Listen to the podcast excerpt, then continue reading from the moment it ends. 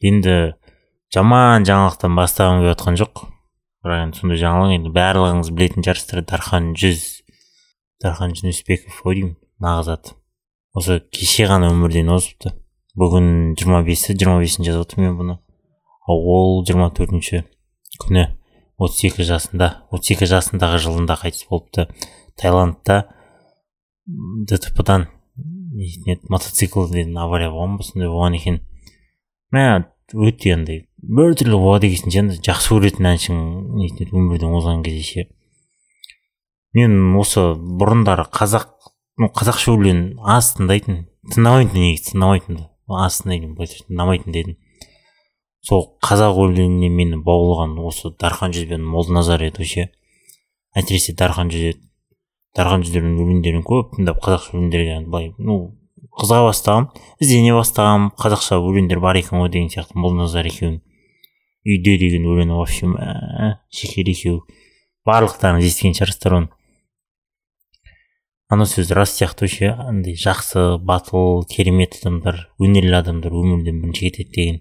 Қасыңда ұзақ болмайды деген. Не болса да енді иман саламат болсын арты қайырлы болсын екі баласы бар екен. Балдарына отбасына беріктік берсін төзімділік берсін. Не дейміз қиын екен бірақ расымен де ше бірақ мен екі концертінде болдым. Бұдан да көп концертінде болғым келеді енді бірақ екі концертіне ғана бара алдым. Сол екі концертіне барғаныма да қуаныштымын. Керемет әсер алып қайтқанмын өзі осы мен жақсы көретін үш ақ әнші бар шығар. Сол молданазар дархан жүз еще тағы пост малон дейтін шетелдің әншісі бар. Молданазардың концертіне де екі рет бардым дархан жүздікіне де екі рет бардым пост әлі бара алмадым. Шетелде ол енді. Енді ол да өліп қалмаса екен деп жүрген онда концертіне бір рет бару керек. Концертіне бір рет барып одан кейін. Қиын енді қиын. Потом өзен өзен дейтін лейблдің әншісі ол. Сол оказывается альбом жазып жатыр екен да жаңа альбом. Сол жаңа альбом аяқтай алмай қалыпты. Сол альбом аяқталып жарыққа шығарамыз дейді да өзен.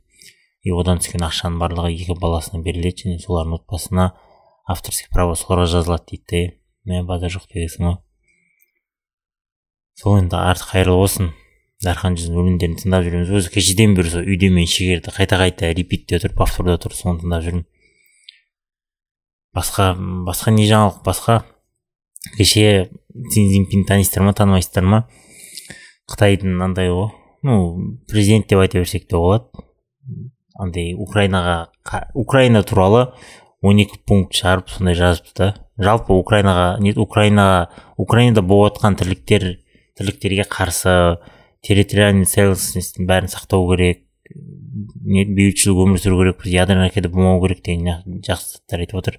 Бірақ ол заттардың барлығы арт жағында өзінің андай менің ойымша выгода жатқан сияқты. Не тайвань туралы тайваньды өзіне қосып алу деген сияқты.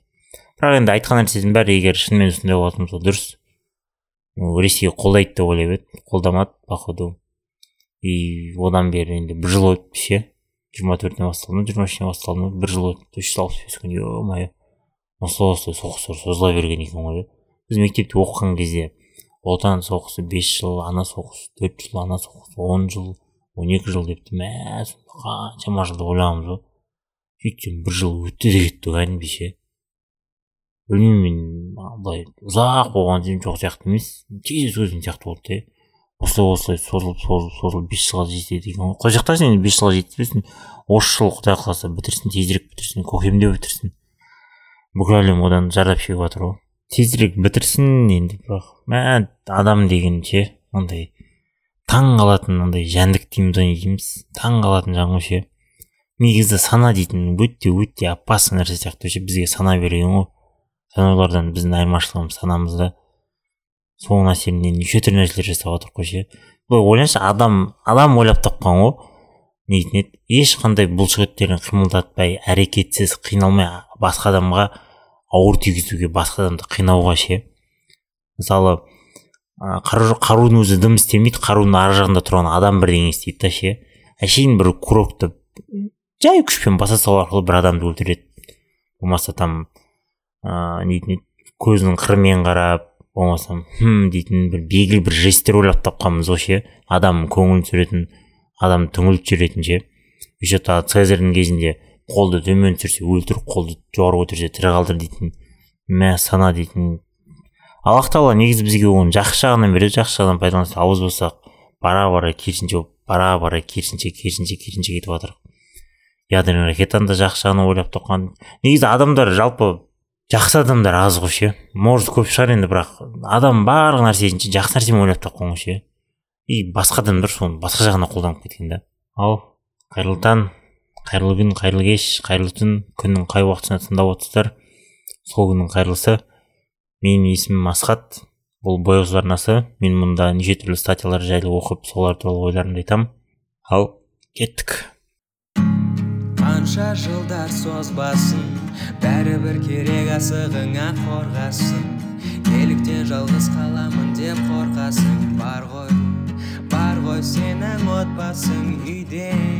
Бүгін ятрогения туралы андай айтамыз статья туралы оқимыз статья туралы айтамыз. Ятрогения не екенін білесіздер ма бұл пайдадан гөрі зиян көп тигізу деген сияқты термин ғой.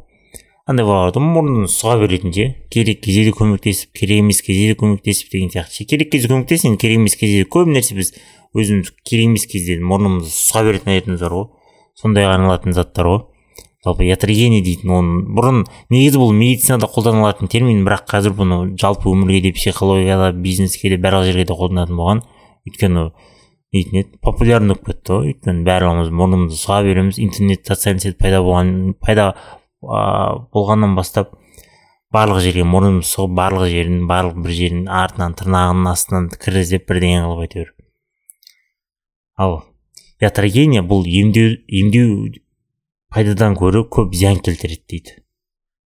Ятрогения бұл емдеуден гөрі пай...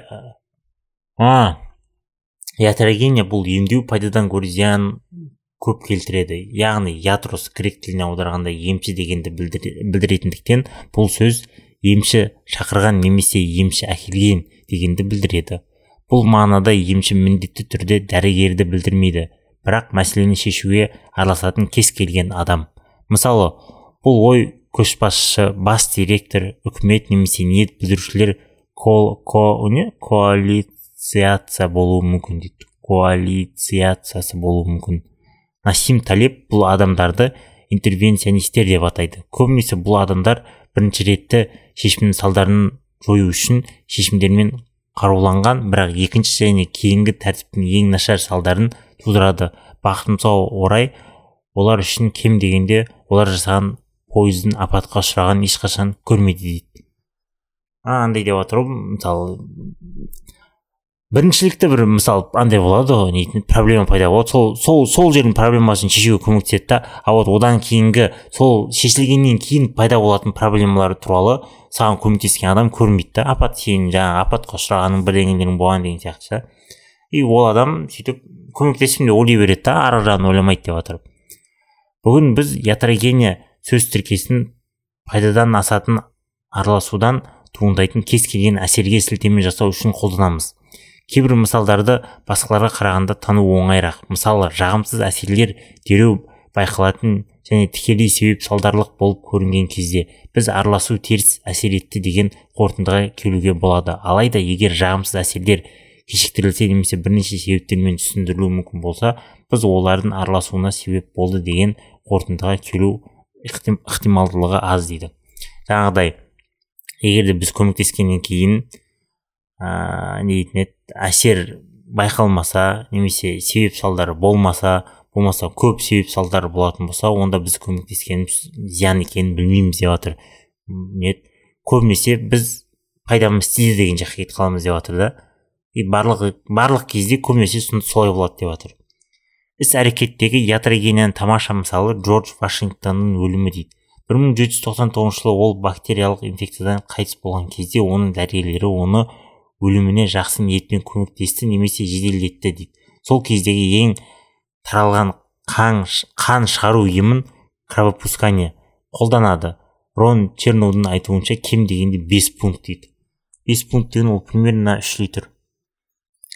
Инфекцияны алған жаңағы қанын шығарған үш литр потом оған примерно қан құймаған қан, аздықтан или қан жетіспегеннен өліп қалған ғой. Қалай өлгенін білмейді екенмін джордж вашингтонның шынымды айтсам. Таяу шығыстағы әскери араласулар сияқты қарама қайшы мысалдар да бар дейді. Бұл жағдайларда байланыстар әңгімелермен моральдық дәлелдермен және нақты себептер мен салдармен бұлыңғыр болады. Бұл тақырыпта оқуға болатын тамаша кітап қауіпті араласулар дейді. Қандай кітап ол себеп пен салдар арасындағы байланыс түсініксіз болған кезде зиян келтірген адамдар көбінесе жағдайды жасатқаны үшін марапатталған адамдар болып табылады дейді. Себеп пен салдар арасындағы байланыс түсініксіз болған кезде зиян келтірген адамдар көбінесе көп жағдайда жақсартқаны үшін марапатталған адамдар болып табылады дейді. Егер де не түсініксіз бірдеңелер болатын болса не дейтін еді? Мутно болатын болса мақтанады деп жатыр ғой еді? Жақсы жағынан көрінеді деп жатыр мысалы ақш көп жерде соғыс жасады көп жерде бірдеңелер жасады бірақ маркетинг күшті болды да.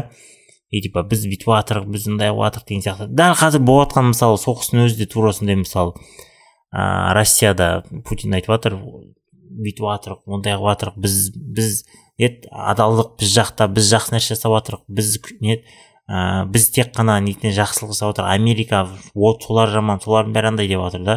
Бәрін өтірік алдап жатыр и оған жатқан адамдар да бар. Мысал ретінде деп жатқаным ғой мұндағы негізгі сабақ егер біз араласқымыз келсе бізге тек араласуымыздың пайдасы туралы ғана емес сонымен қатар біз келтіретін зиян екінші және кейінгі тапс, ә, тапсырыстардың салдары туралы нақты түсінік қажет дейді. Әйтпесе біз жақсы ниетімізге қарамастан жақсылықтан гөрі көп зиян келтіретініміз келтіретінімізді қайдан білеміз дейді. Ойланып көмектесу керек деп жатыр да. Мысалы бірақ енді ойлан дегенде біреу өліп бара жатса бірдеңе болыватса ойланып тұрмай енді там ойлану керек деген сияқты. Ондай кездерде шұғыл жағдайлар болады енді. Ойланусыз риск риск қимылдайтын кездер. Ол кездерде риск риск көмектесу керек. Ал былай жалпы біреуге бірдеңе айтпас бұрын бірдеңе көмектеспес бұрын ойланып сөйлеңдер деп жатыр үзіліс нүктесі туралы бізде түсінік болмаған кезде араласу бұл аңғал интервенционизм наивный интервенционизм. Бұл сөзді мен алғаш рет насим талеп кітабын кітабынан көргем. Антихрупуста талеп былай деп жазады. Танзеликтемия жағдайында кішкентай балаларға аса қатты қажет емес ем бірақ оны оларға аз балаға қажет ем болып жасалған соң барлық балаға жасау керек деген оймен шықты дейді. Мұндай таза шығынның зиянын зиян пайдадан асатын ем емнің атауы ятрогения дейді. Жаңағыдай тан ә, танзелектеме дейтін мынау ангина деп айтамыз біз. сол ангинаны алып тастау болып табылады. негізі бұл ангинада андай болады ғой иммунитет иммунитет болады. ғой егер ангина алып тастайтын болса иммунитетіміз төмендеп кетеді. ол кейбір балдарға көмектеседі деп жатыр. ангинасы бар хронический ангинасы бар балдарға кейбір балдар көмектеспейді деп жатыр. ал оны алып тастап балдар емделіп кеткеннен кейін оның бәрін айтады да алып тастау керек балаңыз сонда ауырмайды балаңыз жақсы болады мындай болады деген сияқты. ал бұл типа керек емес ем деп жатыр. кейбір адамдарға ғана керек. Врачтың консультациясымен өткен адамдар ғана ал былай бәріне емес деп жатыр да. Ал біз типа жарнамалап оны бәріне керек деп андай қылған деп жатыр да. Неліктен адамдар бірдеңе қайта қайта істей береді. Тіпті дәлелдер пайдадан гөрі шын мәнінде көбірек зиян келтіретін ә, келтіретінін көрсетсе де. Мен жақсы ниет ә, ниетті адамдардың салдары пайдадан басым болған кезде араласуды жалғастырудың бірнеше себептерін айта аламын дейді.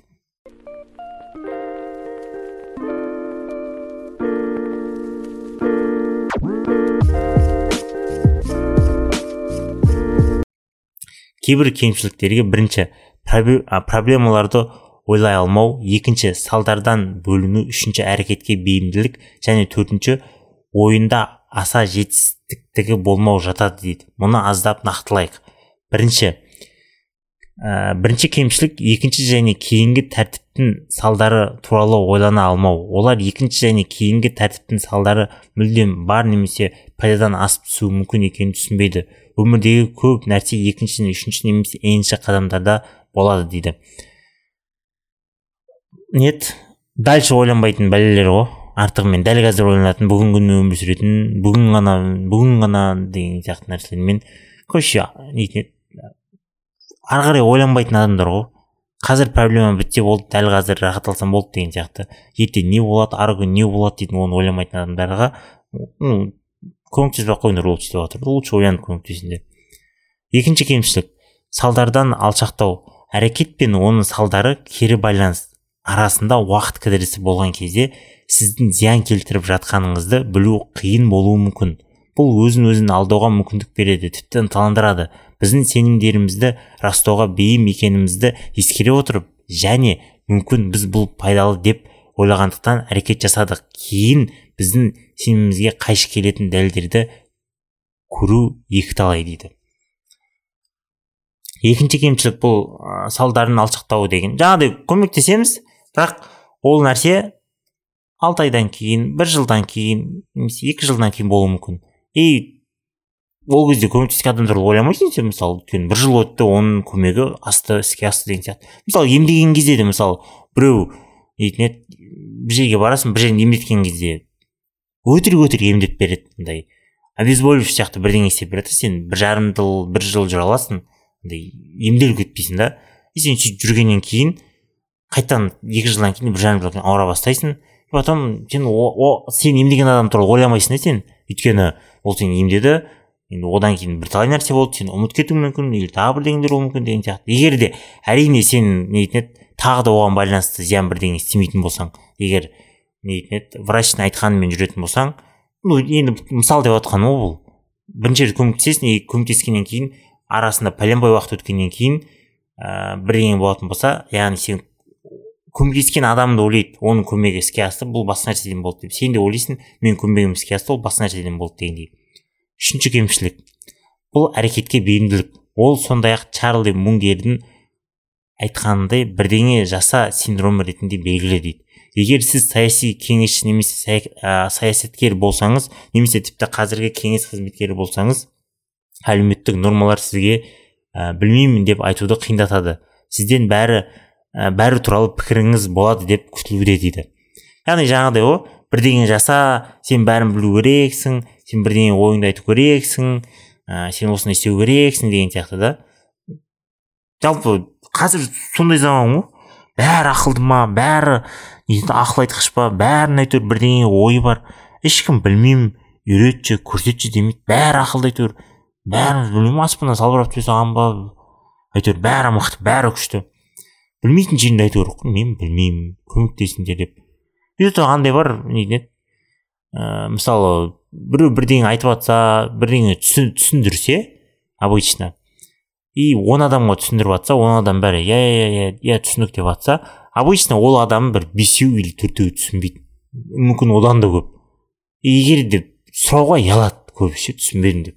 Ну типа типа заман сондай қазір дегендей да. Егер де арасынан біреу айтатын болса мен түсінбедім қайталап жіберіспе десе қалғандары ішіне ойбай біреу айтты ау. Ойбай құдайға шүкір деп ше. Сондай болады да. Е білмедім ба білмеймін деп айтса білмеймін көремін ойланып бұл, бұл туралы білмейді екенмін. Ізденіп көрейін. Егер саған вообще қатысы жоқ болса мен туралы білмеймін деп бұл туралы ештеңе айта алмаймын деп. Менің ойым ештеңе айтпай ақ қояйын саған деген сияқты. А біз қаяқтың бәрін білу керекпіз бәріне бірдеңе айту керекпіз не ақыл беру керекпіз бәріміз күштіміз бәріміз мықтымыз әйтеуір төртінші кемшілік. Бұл ынталандырудың бірі. Бұл ынталандырудың бірі дейді. Олардың ойында мүмкіндіктері жоқ немесе аз. Егер бәрі дұрыс болса олар жеңеді. Ал егер бірдеңе дұрыс болмаса оның салдары болмайды дейді. А короче саған көмектеседі. Саған көмектескеннен кейін ол өзіне пайда тиетін болса базар жоқ. Өзіне пайда тимесе бопты давай дейді да өйткені бүкіл керіс теріс жаман нәрсенің бәрі саған тиеді. Ал жақсы нәрсе саған сенде болған кезде оған да тиеді деген сияқты да. Короче андай ғой пайдаланушыларға атаң келеді мынау сені пайдаланып пайдаланып лақтырып кететін сен типа істейік істейік көрейік көрейік дейді да потом болмағаннан кейін сен қиналасың олар қиналмайды кетіп қала салады. Бұл төртінші кемшілігі. Жалпы осы төрт ыыы төрт кемшілігі бар бірінші жаңағыдай артық ә, алда не болатын кейін не болатын болашақта не болатын туралы ойланбау бірінші себебі. Екінші себебі салдарын не алшақтауы. Саған көмектескеннен кейін оның нәтижесі немесе салдары алшақтайды уақыт өтеді. Алты ай бір ай бір жыл вот содан кейін сондай салдар болуы мүмкін. Үшінші бұл әрекетке бейімділік яғни бірдеңе істеу керексің бірдеңе ойың болу керек қимылдау керексің әрекет ету керексің дегендей да? Төртінші бұл төртінші өзіне зиян келмейді пайда келсе өзіне пайда келеді деген сияқты. Так енді гиппократ дейді. Гиппократ медицина дәуірінің алғашқы принципін жасады. Премиум не примум латинский оқыған ұмытып қалыппын примум нон носере ма примум нон носири ма носоре алдымен зиян келтірмеңіз дейді бұл ятрогендік әсерлерден аулақ болу бұл инверсияның тамаша мысалы алайда медицинадан тыс бұл тұжырымдама аз белгілі дейді әдеттегі кездесу қалай басталатыны туралы ойланыңыз дейді мысалы бәсекелестің жаңа өніміне жауап ретінде адамдар әдетте қоятын бірінші сұрақ біз бұл мәселені қалай шешеміз? Зерттелмеген жасырын болжам сізге бірдеңе істеу керек. Біз тіпті бірдеңе бір нәрсеге жұмсалатын шығындар пайдадан асып түсуі мүмкін деп өте сирек ойлаймыз дейді. Яғни ә, не дейтін еді? Обязательно бірдеңе істеу керексің ғой. Мысалы жаңағыдай егер сен конкурентің или там бірдеңе пайда болатын болса бұл туралы не істейміз дейді. Обязательно бірдеңе істеу керексің істемесең болмайды деп жатыр да. Не істейтін кездер болады егер ойланып қарайтын болсаң бүйтіп тұжырымдама жүргізетін болсаң. Ал кей кей кездерде ештеңе істемей ақ қойсаң да болады өйткені ол келген адам келіп кетуі мүмкін или там әшейін временно болуы мүмкін. Или вообще сен ойлағандай сен конкурент емес вообще саған тең келмейтін адам болуы мүмкін деген сияқты. Ал сен бірдеңе істеу арқылы немесе оны күшейтесің немесе өзің там басқа нәрселерге көңіл аудармайсың продуктивностьің төмендейді сондай сияқты болады деп жатыр да. Әрекетсіздік оптикасы да салдарсыз емес. Біздің бас ә, сіздің бастығыңыз сіз ештеңе істемейтін сияқты болып көрінуіңіз мүмкін дейді. Сізде әрекет ету ә, шығындары жоғары болса да сізді бірдеңе істеп жатыр деген ой сізге қайта жақсы болып көрінеді дейді. Сіздің бастығыңыз сіз ештеңе істемейтін сияқты болып көрінуі мүмкін дейді. Сіздің бастығыңызға сіз ештеңе істемейтін сияқты. А типа өтірік бірдеңелер істей бересің отырып алып деген сияқты. Егер неде істейтін ештеңе болмаса да өйткені сен бірдеңе істеу арқылы бастығыңа жақсы көрінесің деп жатыр да. Лайфхактар дейсің ғой.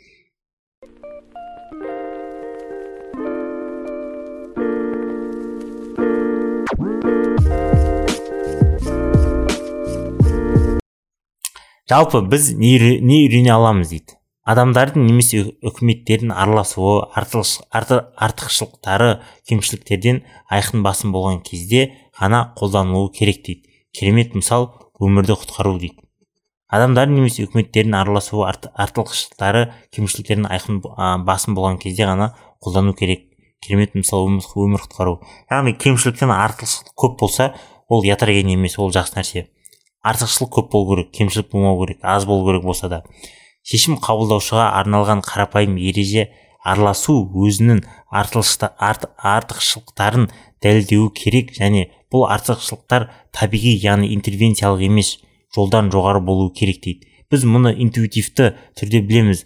Біз статус квоға қатысты шамалы өсу үшін ә, жұмысты немесе брендтерді өзгертпейміз. Біз артықшылықтар жоғарырақ болған кезде ғана не ауысамыз деп. Қарапайым мысал айтып жатыр ғой ереже. Сіз араласқан кезде артықшылықтарыңыз көп болу керек кемшіліктеріңіз аз болу керек деп. Сондай ақ кейбір жүйелер өзін өзі реттейтіні мойындау, мойындауымыз керек дейді. Бұл гемостаздың мәні дейді. Аңғал интервенционисттер немесе интервенционисттер көбінесе табиғи гемостатикалық механизмдердің жеткілікті емес деп айтады. Сөйтіп бірдеңе істеу керек екенін жайлы көп әңгіме айтады. Бірақ көбінесе ең жақсы әрекет ештеңе жасамау дейді. Жаңағыдай кейбір ә, жағдайларда кейбір ситуацияларда ештеңе жасамау керек. Бәрі өзімен өзі өтеді бәрі өзімен шешіледі деген сияқты. Обязательно бірдеңе істеп бірдеңе әрекет жасап қимылдап не ә, бірдеңе істеудің қажеті жоқ. Өйткені сен олай істеу арқылы сен оны шиеленістіріп алуың мүмкін немесе артықшылығын төмендетіп кемшілігін ә, кемшіліктерін жоғарылатып алуы мүмкін. Жалпы ятрогения деген осы. Түсінген түсінген шығарсыздар жалпы. Араласатын болсаңыздар бірінші сіздің артықшылығыңыз көп болу керек кемшілігіңіз аз болу керек. Жаңағыдай ә, төрт принципті есте сақтаңыздар. Біріншісі алда болашақта мен көмектессем бұл адам жапа шекпей ма апа шекпей ма қиналмай ма соны ойлаңыз екінші ә, кемшіліктер салдарын не ай салдарын алшақтауы. Яғни сіз көмектескеннен кейін ә, жаңағыдай бес алты жылдан кейін или там бес алты жыл емес біраз уақыт, уақыт өткеннен кейін бірдеңе болатын болса сіздің кесіріңізден болатын болса соны аңғара білу керек деп жатыр и жаңағыдай бірінші ережені қолданатын болсаңыз сіз екінші ережеден аулақ боласыз яғни сіз болашақты ойлайсыз көмектесесіз болашақты ойлау арқылы көмектесесіңіз яғни жаман нәрселер болмайды. Үшінші обязательно бірдеңе істеу керек қимылдау керек әрекет ету керек дейді ондай болмау керек. Оймен ақылмен қимылдау керек. Бірдеңе отырып алып шұқылай беру шұқылай беру жаңағы жұмыстағыдай лайфхак лайфхак деп айтатын. Төртінші жаман адам болма жақсы адам бол. Біреуге көмектесіп пайдам тисе пайдам тиеді пайдам тимесе мен ештеңе өтпейді деген ойлар болмасын деп жатыр. Жалпы жақсы адам болыңыздар деп жатыр. Все осыны түсінген шығарсыздар. Бүгіндікке осы ятрогения туралы тағы не айтамыз? Жалпы білмеймін бүгін сөйлеу қиын болып жатыр азанда стоматологқа барып едім. Бәрі жазылған сияқты бәрі нормально сияқты еді аузым ұйып қалған ба? Бірақ ұйып қалған сезімім жоқ. Бірақ білмеймін не болып жатқанын. Түсінеді десем егер де соңына дейін тыңдасаңыздар осы жерге дейін тыңдасаңыздар сіздерге рахмет. Бөлісуді комментарий жазуды мен инстаграмға жазылуды телеграмға жазуды ұмытпаңыздар. Бұл жерде мен қанат сөздер кейбір ойларымды жазып отырамын осы подкасттарды сол жерден тыңдасаңыздар болады. Мақұл осымен бітті. Бүгінгі подкаст. Аман болыңыздар.